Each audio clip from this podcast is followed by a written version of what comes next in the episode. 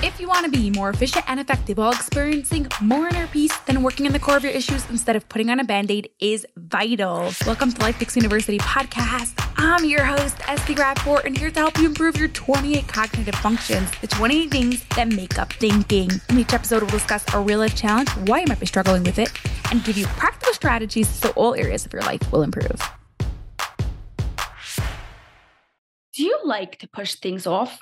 Or maybe you don't like to, but it happens. Today, we're discussing 11 reasons why you procrastinate. That's what's coming up next on the LifePix University podcast, episode 387.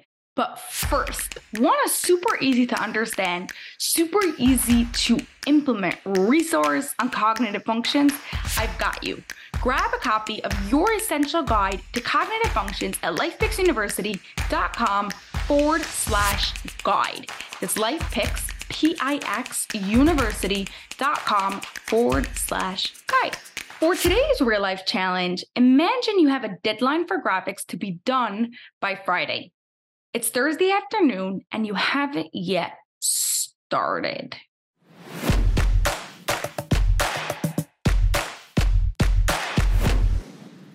You listen to any other episode where we spoke about procrastination, you may be confused by our topic because you probably heard me state there are two reasons for procrastination a lack of motivation or a weak cognitive function, or it can be both. So, why all of a sudden are there seven reasons people procrastinate? Well, I did some research and found 11 reasons people say they procrastinate, and they all fit under these two categories either a lack of motivation or a weak cognitive function. And I want to show you how the reason why you think you procrastinate fits under one of these two categories. Ready? Let's do this. First one is not wanting to do something. That's simple. Motivation. Number two is not knowing what needs to be done. That comes from cognitive function and is probably from specifically the cognitive function of defining the problem or clear perception. Number three is not knowing how to do something. Again, that's a cognitive function. This is probably hypothetical thinking and hypothetical testing, but it could also be for many others like comparing or summing up. Number four, overwhelm. This comes from a cognitive function, a cognitive function usually of clear perception. Number five, thinking that you can finish it at the last minute. Again, cognitive function of time, not understanding time and concepts of time. Number six, lacking initiative to get started. This could either be for motivation or it could be more more possibly or more probably from the cognitive function of understanding reality defining the problem or hypothetical thinking it could actually be quite a few cognitive functions that one number seven forgetting this comes from the cognitive function of working memory planning or categorizing number eight fear of failure. This is the cognitive function of perseverance, and it can also be related to motivation. Number nine, perfectionism. Again, this comes from our cognitive function of considering another viewpoint, perseverance, or being precise.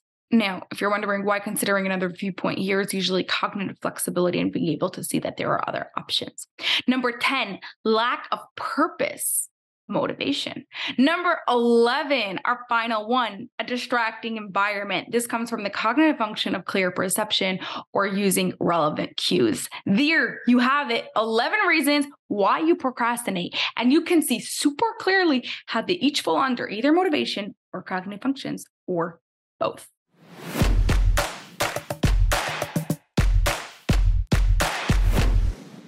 Today, we spoke about 11 common reasons people procrastinate and how they really fall under two categories motivation and cognitive function. Your challenge this week is to figure out which one is more common for you.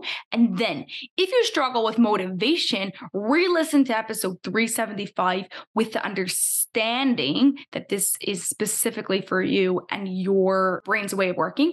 And if you struggle more because of cognitive functions, then start by re listening to episode 368 and 377, which will help you get started to improve these cognitive functions specifically for procrastinating. If you have any more questions, feel free to hit me up on IG or TikTok at LifePix University, and I'll do my very best to answer as soon as possible. Have an awesome rest of your day.